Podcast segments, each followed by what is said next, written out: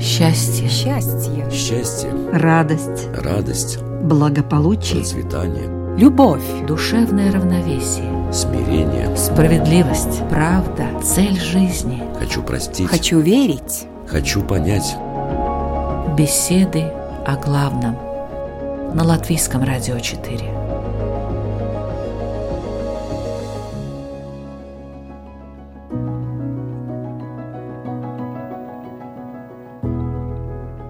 Здравствуйте, уважаемые радиослушатели! В эфире Латвийского радио 4 программа «Беседы о главном». У микрофона Людмила Вавинска. Все знают, что мир несовершенен. Тем не менее, есть люди, которые стремятся максимально достичь идеального. Хорошо это или плохо – Конечно, есть профессии, например, связанные с обучением людей, с созданием каких-то сложных вещей, с творчеством. Чем лучше, качественнее работает человек, тем виртуознее он выступает, скажем, как музыкант-исполнитель, и тем больше ему почести и славы. Но всегда ли для славы и общей известности стараются люди?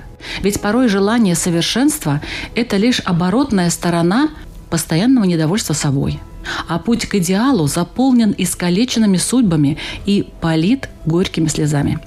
И поэтому перед тем, как объявлять начало такого пути, стоило бы трезво и со всей серьезностью оценить не только будущие достижения, но и будущие потери.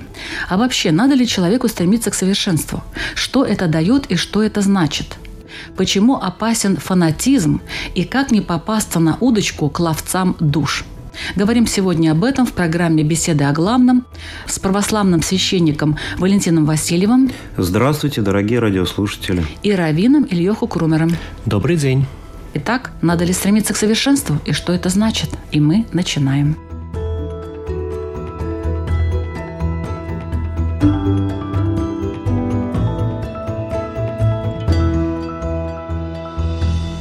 Каким Бог создал мир? Совершенным или нет? Конечно, как любое творение Всевышнего, мир создан полный всяких разных видов совершенства. С другой стороны, он создан таким образом, чтобы у человека была возможность поучаствовать в этом творении, влиять на это творение. Как следствие этого получается иногда, как в письме дяди Федора, которое он из Простокваши написал своим родителям про то, что у него там лохматость повысилась и так далее. А лапы болят, да, хвост да, отваливается. Да. То есть мир, с одной стороны, создан совершенным, с другой стороны, таким образом, чтобы человек мог своими поступками, своими намерениями, своей жизнью поучаствовать в форме этого мира. А что об этом думают христиане? У христиан в основном библейское понимание. Мы естественно, можем об этом узнавать только из священной книги богодухновенной. И в ней сказано, что вот пророк Моисей, который написал книгу «Бытия», он говорит о том, что Господь насадил рай сладости – то есть изначально был создан вообще рай, совершенный такой мир, который, рай совершенный? который мы называем. Ну, это то, что только может себе представить человек и даже не может представить. Это то, к чему мы можем стремиться, может быть. И о том, какой рай, я не могу судить, я там не был, ну, простым языком говоря. Но э, доверяясь богодухновенной книге и такому авторитету, как Моисей, мы верим в то, что мир был совершенным. Господь создал создал рай сладости на Востоке, как сказано, и в него вселил первых людей, Адама и Еву. А потом они оказались в нашем мире. А потом, как говорится в книге, они ослушались Бога, приступили заповедь. Наш да. мир, вот э, он теперь, сейчас, он совершенный? А, он несовершенный. Он несовершенный, потому что мы, потомки тех людей, которые приступили, они были изгнаны из рая. И вот, как сказано, они изгнаны на землю, которая находится прямо рая сладости, так сказано. То есть эти слова приводят к мысли, что земная природа, в которой мы находимся, она все-таки подобна тому раю, который был изначально, но, естественно, она не такая, как была раньше. Но это сделано было специально? Специально что? Чтобы этот мир был несовершенен, потому что люди не заслужили этого. Нет, здесь, с одной стороны, мы можем сказать, что это специально, а христианское понимание такого, что людям была дана свободная воля, и люди воспользовались ей так. Они не- не захотели так, как Бог создал, они захотели так, как они захотели.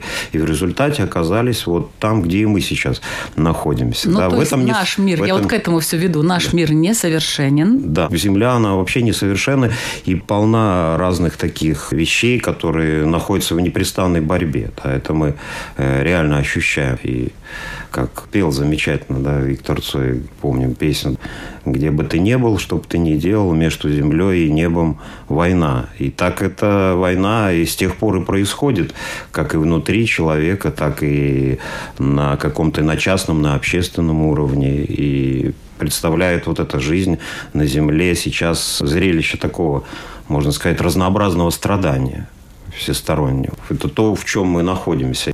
То есть в этом виноваты вот первые люди, по мнению христиан. Не то, что виноваты. И здесь нет э, такого вопроса, что кто-то ищет виновата. Потому христианство пытается разобраться, исходя из богодухновенной книги, как оказалось так, что Бог, который любит человека, который любит его создание, этот мир и человек оказывается в таком вот в раздираемом несовершенстве, где минус и плюс, где добро и зло переплетаются с друг с другом настолько, что мы это чувствуем и постоянно от, И от самого почему рождения. это так? Почему вот такой мир именно вот такой предложен человеку сейчас? Этот человек как бы избирает такой мир, потому что есть люди, которые, и находясь в этом несовершенном мире, ощущают себя как в раю. Такое тоже есть. Внутреннее ощущение. Внутреннее ощущение, да, конечно. Но оно и самое главное, самое главное состояние души человека. И все-таки давайте этот вопрос уточним у уважаемого Ильеху. А почему в мире много несовершенного? Как заметил мой коллега, что после того, как Адам и Хава, наши далекие предки, они решили поучаствовать в э, творении мира таким образом, как им это казалось правильным, вопреки заповеди, которые им дал Творец. После этого, как объясняют комментаторы, появилась необходимость в том, чтобы мир, который их окружал, он приводил бы их к исправлению тех изменений, скажем так, которые произошли в э, человеке в результате этого проступка. И это то, что написано в Торе, что Всевышний в результате поступка Адама и Хавы, он проклял землю, чтобы она выращивала Коцева Дардар, там написано колючки и сорняки. То есть, что работа перестает быть чисто духовной работой, какой она была в Ганедене, в райском саду, и становится работой по искоренению колючек и сорняков, становится жизнь, она заканчивается смертью, которая тоже является частью исправления проступка Адама. И наш мир является отражением человеческой души, которая, к сожалению, с тех пор стала несовершенной. То есть продолжается какое-то падение человека. Во-первых, поступок Адама и Хавы это не был последним человеческим поступком. С тех пор мы, к сожалению, успели много всяких интересных дел совершить. Тора, в принципе, показывает, как постепенно, ступень за ступенью, люди спускались и продолжали портить тот мир, в котором они же и жили. А зачем в таком случае человеку дается желание идеала? Портит и портит он его, да? Зачем стремиться к чему-то? Во-первых, то, что он его портит, в определенном смысле тоже является следствием желания стремиться к идеалу. То есть с хорошими намерениями. Хорошими намерениями, разумеется. Это, самое, это очень страшная вещь на самом деле. Практически никто и никогда не совершает великого зла с намерением сделать плохо. Любой злодей есть исключение, но как правило, злодей всегда считает, что вот он является тем героем, который, наконец, приведет в мир в то состояние, в котором он должен находиться. И вот сейчас все было плохо, да, и вот сейчас, наконец, будет хорошо. С другой стороны, без вот этого стремления сделать мир лучше, сделать себя лучше, человек неполноценен. И опять же таки объясняют наши мудрецы, что с каждым спуском на ступеньку вниз полномочия человека, то есть его способность влиять на мир, изменять мир, они с каждой этой ступенькой становились все меньше и меньше. Как от ребенка от него всякие ценные вещи убирают повыше, туда, где он не в состоянии до них дотянуться. И если в начале человек создавался, виделся как некое существо, которое пронзает и соединяет в себе все миры и, соответственно, изменяет, влияет на все эти миры, то постепенно наши полномочия, они все больше и больше сводились к тому физическому миру, с которым мы знакомы, и продолжать портить, в общем, можем только его. С другой стороны, и исправлять мы, по большому счету, сейчас можем только то, что близко к нам находится. То есть физический мир. Физический мир и непосредственный мир вот наших человеческих взаимоотношений.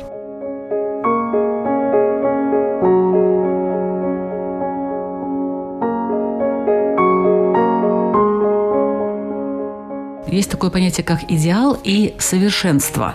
Вот два понятия. В чем разница? Бывает, человек стремится к идеалу, бывает стремится к совершенству, а всегда ли понимает человек, что это такое? Во-первых, наверное, каждый человек ищет свой идеал. Он ищет сначала, потому что думающий человек, он не может действовать по шаблону.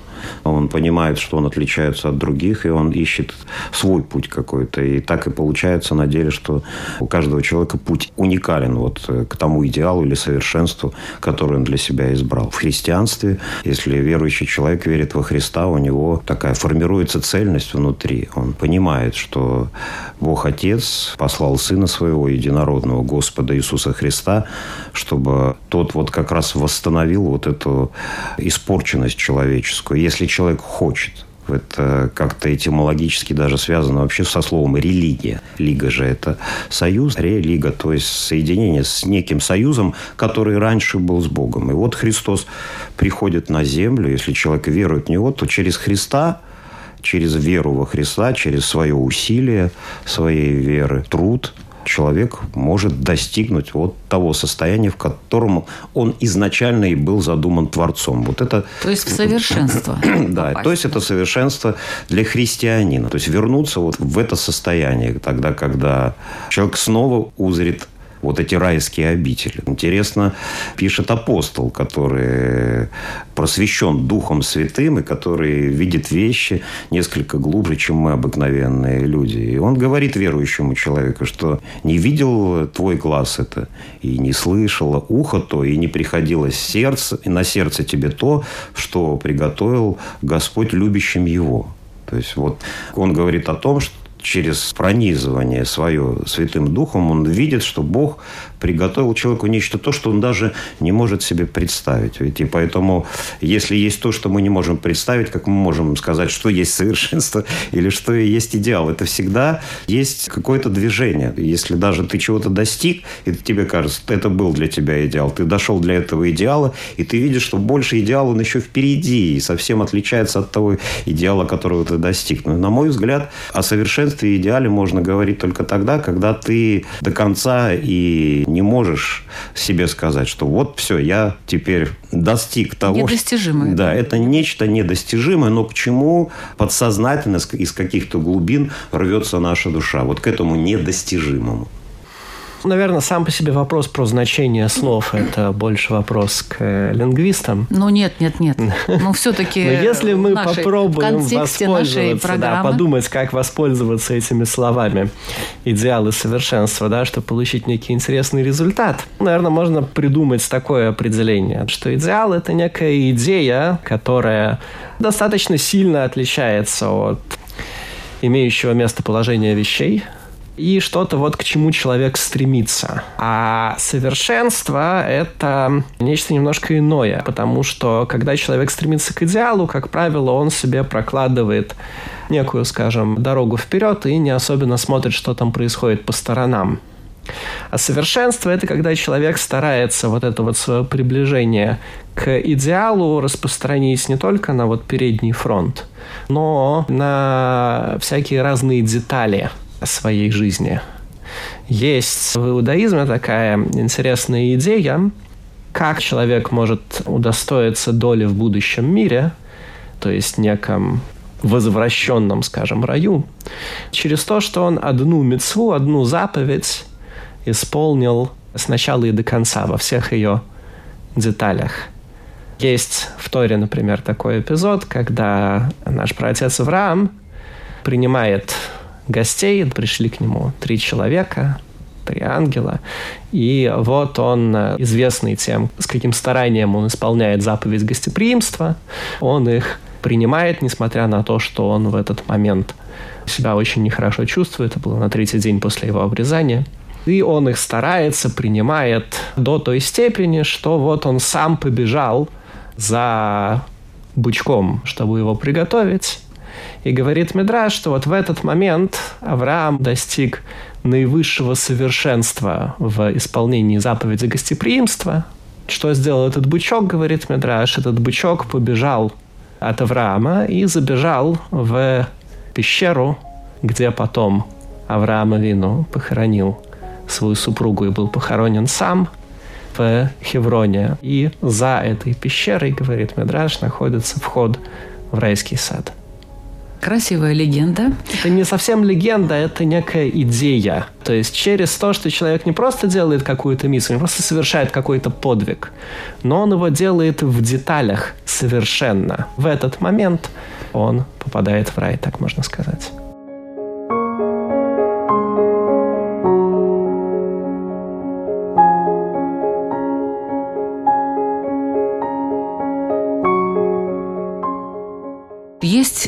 Идеалисты, а есть, так грубо выражаясь, пофигисты. Люди, которым все равно. Кому жить лучше, как вы считаете, уважаемый отец Валентин?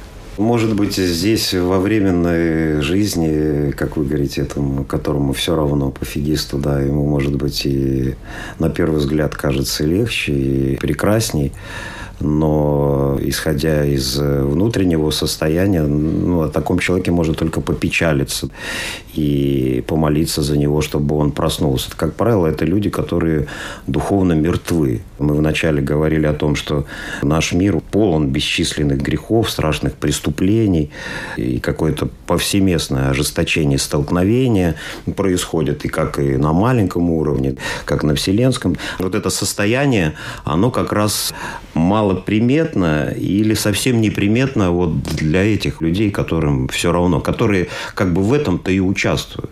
Они даже это не видят, и, к сожалению, огромное количество людей даже об этом не задумывается, да, что вот это спокойствие какое-то, крыша над головой и сытость, или еще какие-то радости телесные являются достаточной шкалой для того, чтобы он сказал, я как бы счастлив, и мне ничего не нужно. Поэтому, конечно, с духовной точки зрения это несчастные люди. Есть замечательная притча об этом, о безумном богаче в Евангелии, когда рассказывается о том, что некий человек, там у него много-много урожая уродилось, и вот он довольный был и набил одну житницу, другую, и вот радовался о том, что теперь вот он долгое-долго, как говорится, время будет пофигистом, то есть теперь ему можно будет до гробовой доски там пить, есть там и веселиться. Но он безумец не знал, что в эту ночь душу-то его ангелы заберут. И, скорее всего, не совсем светлые душеньку-то эту. И он умер, поэтому его называют безумным. А тут человек, который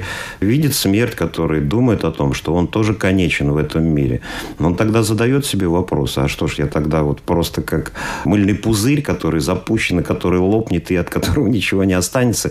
Или я все-таки какую-то имею ценность в очах Божьих? Вот в этом но, разница, но да? Первое это слово идеалист – Легко. Ну, в понятие идеалист каждый свое понимание вкладывает. Если ну, в рамках нашей беседы для меня идеалист, ну, в Христе христианский идеалист, да, у него, для него, для него идеал Христос. И вот он смотрит на этот образ, и вот он в этом плане идеалист. Вы не думаете, что он такой более жесткий к остальным, которые не так соблюдают, не так себя ведут, не так одеваются, не так молитву читают? Это такой мнимый это, такой. идеалист. Это такой, ну, идеалист, но он такой, э, если про них говорим, то это как бы много же тоже, которые бьют себя в грудь и говорят, я христианин, а на самом деле человек лицемерит. Кстати, к слову сказать, Христос больше всего, когда пришел на землю, он обличал вот это лицемерие, когда человек говорит и делает, и других еще заставляет делать то же самое, а сам внутри подобен гробам, в которых с внешней стороны он блестящий и красивый, а внутри он полон вот этого зловония всяческого. Я не идеалист, мне сложно влезть в шкуру идеалиста и сказать, что там внутри. Я чисто по поведению могу судить. Нет, но мы говорим про тех идеалистов, за которыми тянется шлейф зла какого-то, когда эти идеалисты ради какого-то... Пока об этом мы не говорили.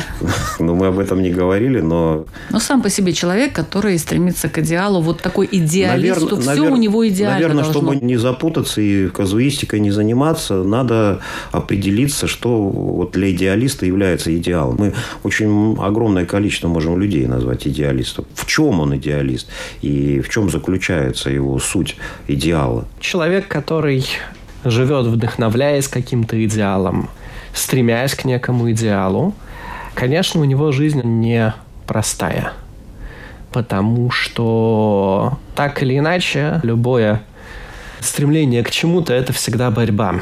И если этот идеал сколько-нибудь интересный, чем он интереснее, тем эта борьба не проще. И с этой точки зрения, если бы мир был похож на пляж, то, конечно, пофигисту жить было бы значительно проще. Проблема заключается в том, что мир на пляж совсем не похож. И если у человека нет идеала, который бы его вел по жизни куда-то, то тогда возникает вопрос. У Фроста, по-моему, это замечательно было сформулировано. If all the soul and body scars are not too much to pay for birth. Или все шрамы тела и души, а не слишком ли много это, чтобы заплатить за рождение? Настоящих пофигистов не бывает. У каждого человека есть что-то, что его заботит, ну уж, по крайней мере, свое собственное тело, если уж больше ничего нет.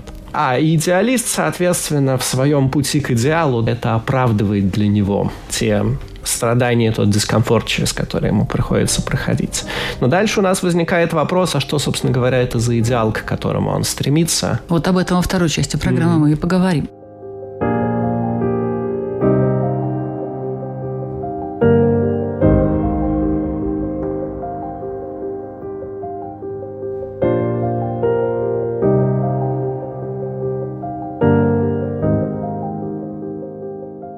Слушаете беседы о главном. Сегодня мы говорим о совершенстве, надо ли к нему стремиться, что это значит, об идеалистах, об пофигистах, об идеале и совершенстве. Ну вот сейчас мы, наверное, будем говорить о фанатизме как одной из составляющих частей идеализма.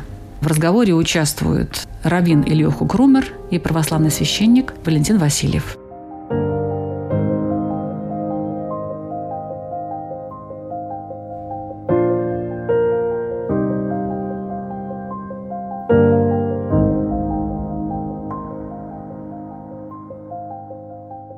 Фанатики – это плохо? Фанатизм, насколько я понимаю, это вообще фанатос. Это греческое слово «смерть» означает. Смерть? Танатос, да. Фанатос. Фанатос, да, фанатос. Поэтому это смертельный недуг такой. То есть это недуг? Фанатизм, да, это недуг фанатизм, потому что это люди одержимые чем-то, у которых, к сожалению, отсутствует рассудительность в том, в что они делают и куда они идут. И Поэтому, к сожалению, религия и разные конфессии могут констатировать, что в любой конфессии есть фанатики, для которых теряется суть той или иной религиозной догмы, а на передний план выходит вот некий фанатический такой приступ, я бы сказал, болезненный. Поэтому это такое страшное явление, и к этому надо относиться очень осторожно, особенно людям, у которых такая очень ранимая душа, такая впечатлительность, они очень могут быть впечатлительными. Особенно те люди, которые какое-то время были духовно вообще усыплены, да, и вдруг они вот встречают... Прозрели. Да, некого человека, который говорит, вот сейчас ты будешь спасен. И он и, и все будет хорошо. Да, и все будет хорошо. И вот он тоже так, и к нему как бы этот, как некий так вирус этот передается. И то кричал один, я спасен, я спасен. И сейчас вокруг него еще там 8 человек, и все они 10 начинают кричать. Все, мы спасены, мы спасены. А от чего спасены? Зачем спасены? И куда спасены? Этого уже никого не касается. Вот спасены и все. Ну, это вот такое состояние болезненное на самом деле. Иногда тут даже такое медицинское вмешательство необходимо психотерапевтов и, естественно, духовных, мудрых лиц, которые бы человека отвели от этого, разъяснили ему, излечили, будем говорить, его от фанатизма. А это возможно? Возможно. Конечно, возможно. Особенно это возможно тогда, когда это делается с любовью. Когда мы глядим на этого человека фанатичного не с презрением, не с упреком. Мы видим, что в нем недуг. Да, и мы стараемся сделать все, чтобы его вылечить, как мы можем. С Божьей помощью, конечно.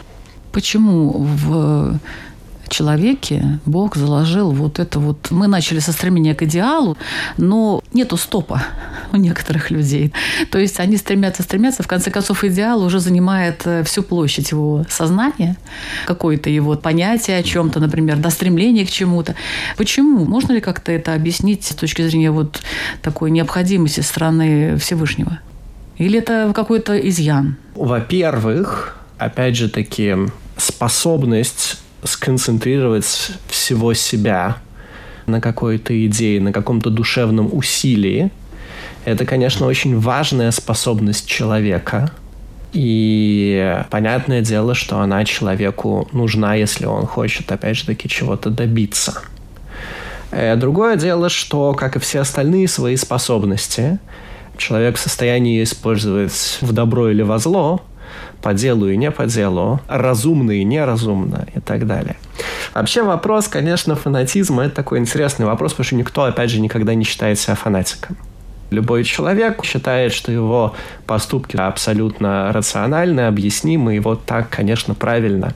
А то, что другие этого не понимают, это из-за неких изъянов их личности, их корыстности, их неумению жертвовать какими-то своими э, неудобствами, выходить из зоны комфорта, как это называется сейчас, и так далее. С другой стороны, если мы смотрим на перспективу людей, которые находятся снаружи, то, как правило, любой человек, который обладает какими-то ценностями и идеями, которые, с одной стороны, отличаются от наших, с другой стороны, в которые он готов сильно и серьезно вкладываться, такие люди снаружи, они называют его фанатиком.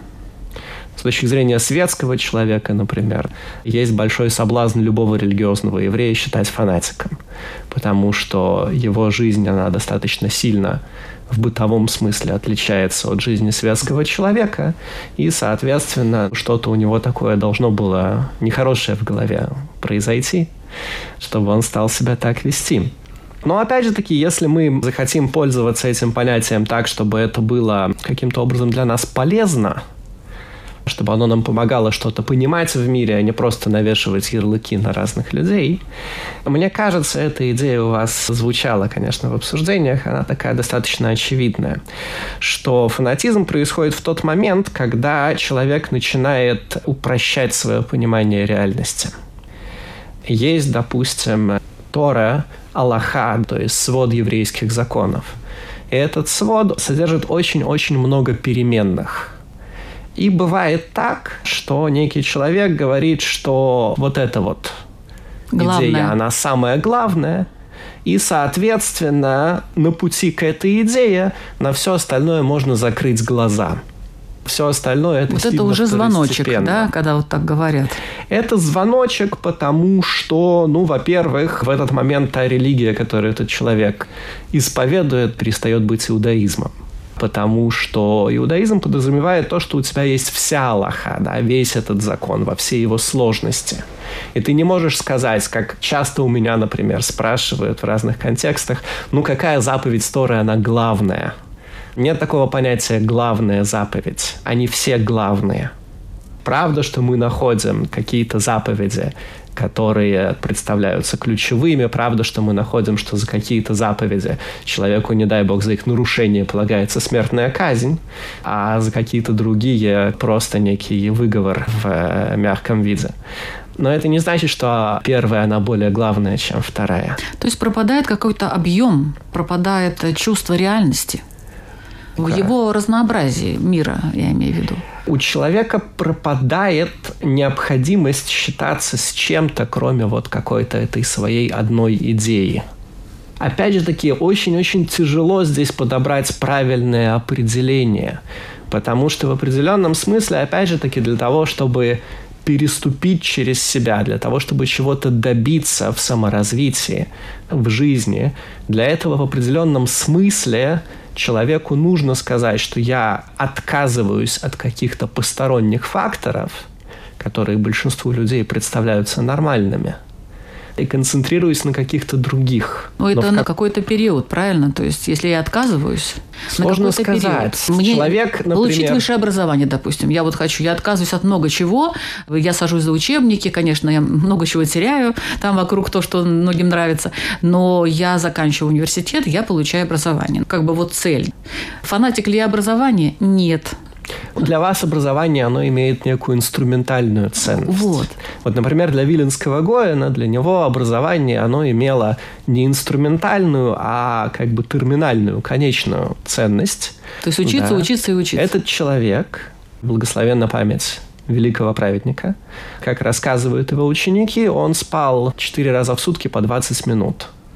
Все остальное время он учился. Вся Тора, которая есть вот в том направлении – иудаизма, к которому я тоже принадлежу, она так или иначе несет на себе отпечаток мысли Виленского Гоэна. Он построил некую новую форму Торы, некую новую форму понимания того, как мы относимся к вещам. То есть да. есть фанатики хорошие? Я думаю, что это вопрос перспективы. Точно так же, как там была эта фраза про то, что бунт не бывает успешным. Потому что если он успешный, тогда он э, называется иначе. Революция. Э, ну, вроде того, да.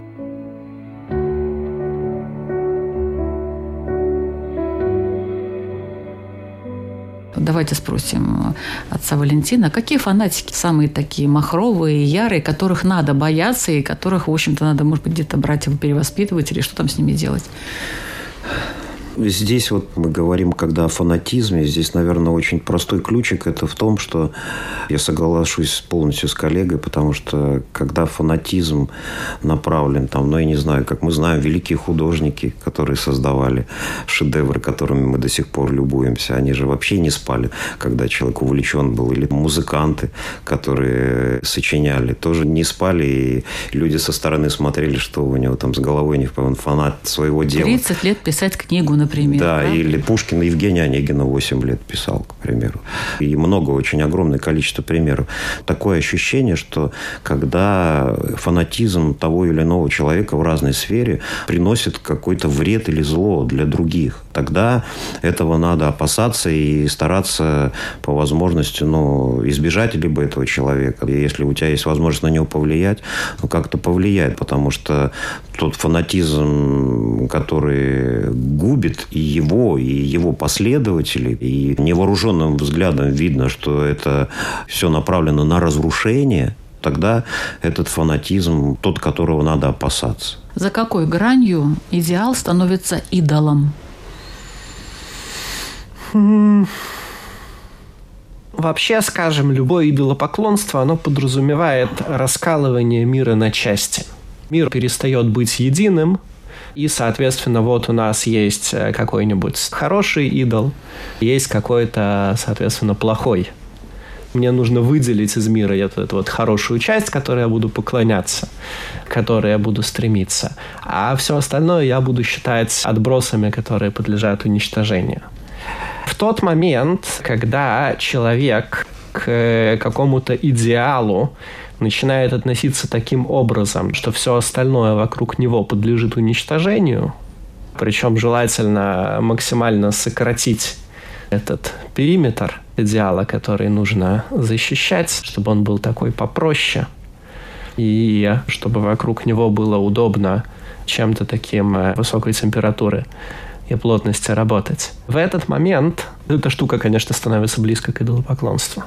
Но есть обратный какой-то путь? Или уже если человек махровый, скажем так, такой вот фанатик, то с ним невозможно ни поговорить, ни договориться, ни вообще общаться, скажем так, он только о своем говорит. В тот момент, когда человек находится в этом состоянии, говорить с ним, конечно, бесполезно.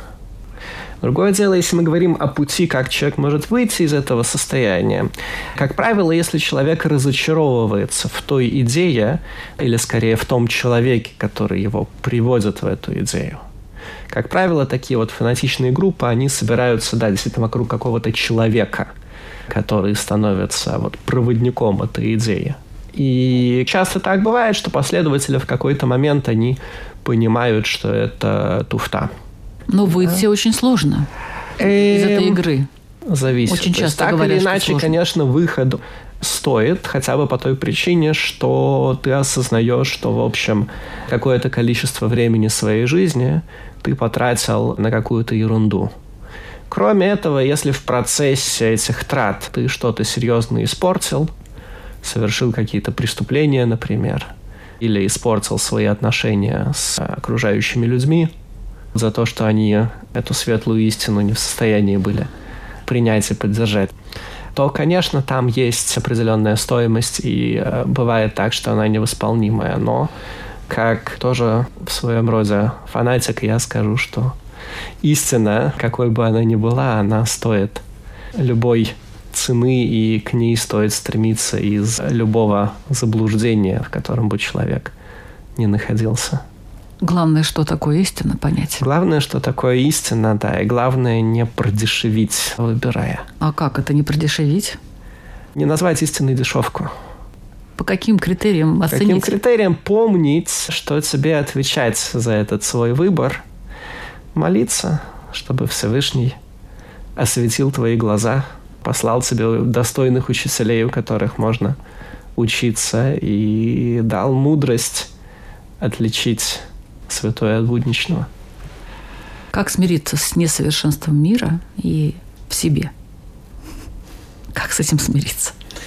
Смирение – это такая добродетель, которая противоположна гордости. А а мы, к сожалению, вот все Ну, то есть принять это все, да, что ну да, мир несовершенен, я несовершенен, все несовершенны. Вначале мы говорили о том, что если мы доверяем Священному Писанию, то все-таки в мире, в котором мы находимся, есть отголоски рая. И мы это чувствуем как и в природе прекрасной, в которой мы находимся, так и внутри себя. Иногда многим людям дается откровение и дается то состояние, когда они чувствуют рай тут уже здесь на земле. И ну, хочется пожелать, чтобы мы таких людей встречали почаще, у которых, несмотря на бушующие кругом ураган и тому подобное, было спокойствие и струилась из глаз и из сердца любовь, чтобы не потерять вот это самое главное, потому что Бог ведь в Евангелии что есть? Бог есть любовь. И Он приходит и говорит простую заповедь всем. Да любите друг друга. И вот это единственное, что у нас есть, и то, что может э, нам помочь устоять вот в этом бушующем мире. И это на самом деле действительно можно свидетельствовать, когда ты являешься свидетелем того, когда человек просто подходит к другому, может быть, не совсем ему симпатичному, и искренне из души говорит, я тебя люблю, и прощаю тебя, и давай вот как-то мы сможем. И у обоих могут политься слезы, и воцариться мир. Вот это очень важно нам, потому что мы, наверное, сейчас вот это и теряем, да, вот эту нашу человечность, которая выражается в этой любви. И нам кажется, что если мы несовершенны, если мы в мире несовершенном находимся, то это как-то нас оправдывает, мы можем тоже не любить или бороться с чем-то. Как замечательно один человек сказал, единственное, что мы можем делать, так это и светить, как ты можешь. Свечку, когда заносишь в темную комнату, она озаряет всю эту темную комнату, то есть дарит свет. И поэтому, если каждый будет как-то светить, как может, да, вот все-таки этот несовершенный мир, он может быть, и станет совершенным более и внутри нас, и внутри окружающей нас действительности.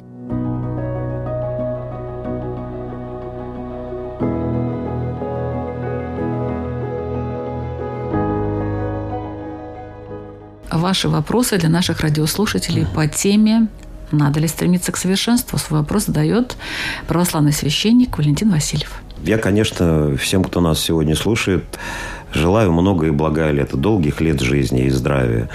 Но все-таки вот если бы, дорогие радиослушатели, кто-то из вас узнал или понял, что ему остается вот месяц прожить этой жизни, и неминуемо ему придется из этого временного мира уйти через месяц. Как бы ты прожил это время? что бы ты сделал? Что для тебя бы явилось бы главным? Чему бы ты посвятил этот последний месяц своей земной жизни? Ну, явно несовершенствованию себя и мира. Скорее всего, другим вещам. Прощению. Спасибо за вопрос. Свой вопрос задает Равин Ильёху Крунер. Один мой приятель однажды мне рассказал такую идею, по-моему, от имени кого-то из э, больших физиков, что человек начинает с того, что у него есть кругозор, потом он начинает над собой работать, этот кругозор постепенно сужается, сужается, сужается до того, что он сужается в некоторую точку. И в этот момент говорит человек, вот у меня есть точка зрения. Соответственно, вопрос, как вот на этом круге в 360 градусов расставить достаточное количество точек, чтобы с одной стороны человек имел вроде как собственное мнение, а с другой стороны не так уж у него прям все сужалось. Спасибо. Как всегда, да. Философский мудрый вопрос. Да оба вопроса хорошие. Это была программа «Беседа о главном». Мы звучим каждую среду в 2 часа дня на Латвийском радио 4. Слушайте нас и в подкастах на пяти платформах. Ведущая Людмила Вавинска. Всего вам самого-самого доброго и до встречи в эфире.